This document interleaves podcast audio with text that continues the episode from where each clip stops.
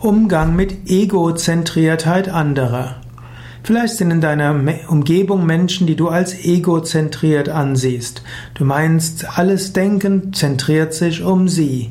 Sie stellen sich selbst in den Mittelpunkt. Wann immer irgendwas gesagt wird, fühlen sie sich selbst davon betroffen und sie überlegen immer, was kommt für mich dabei heraus.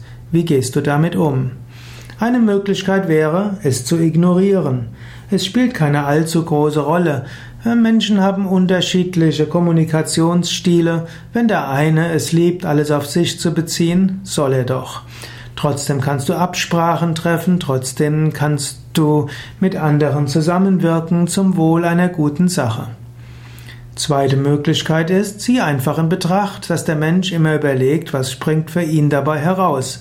Und dann kannst du ja auch so kommunizieren, dass die gemeinsamen Anliegen gut sind für alle, also auch für den anderen.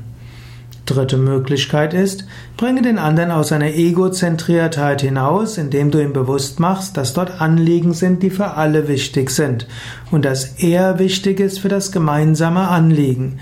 Wenn Menschen wissen, ich bin wichtig für das gemeinsame Anliegen, dann werden sie sich mit ihrer Wichtigkeit auch für das gemeinsame Anliegen einsetzen, gerade wenn sie egozentriert sind. Egozentrierte Menschen kannst du gut äh, engagieren, gut motivieren, gut integrieren, wenn du ihn, sie, sie wertschätzt, ihnen Wertschätzung gibst und ihm sagst, wie wichtig sie sind für das Ganze.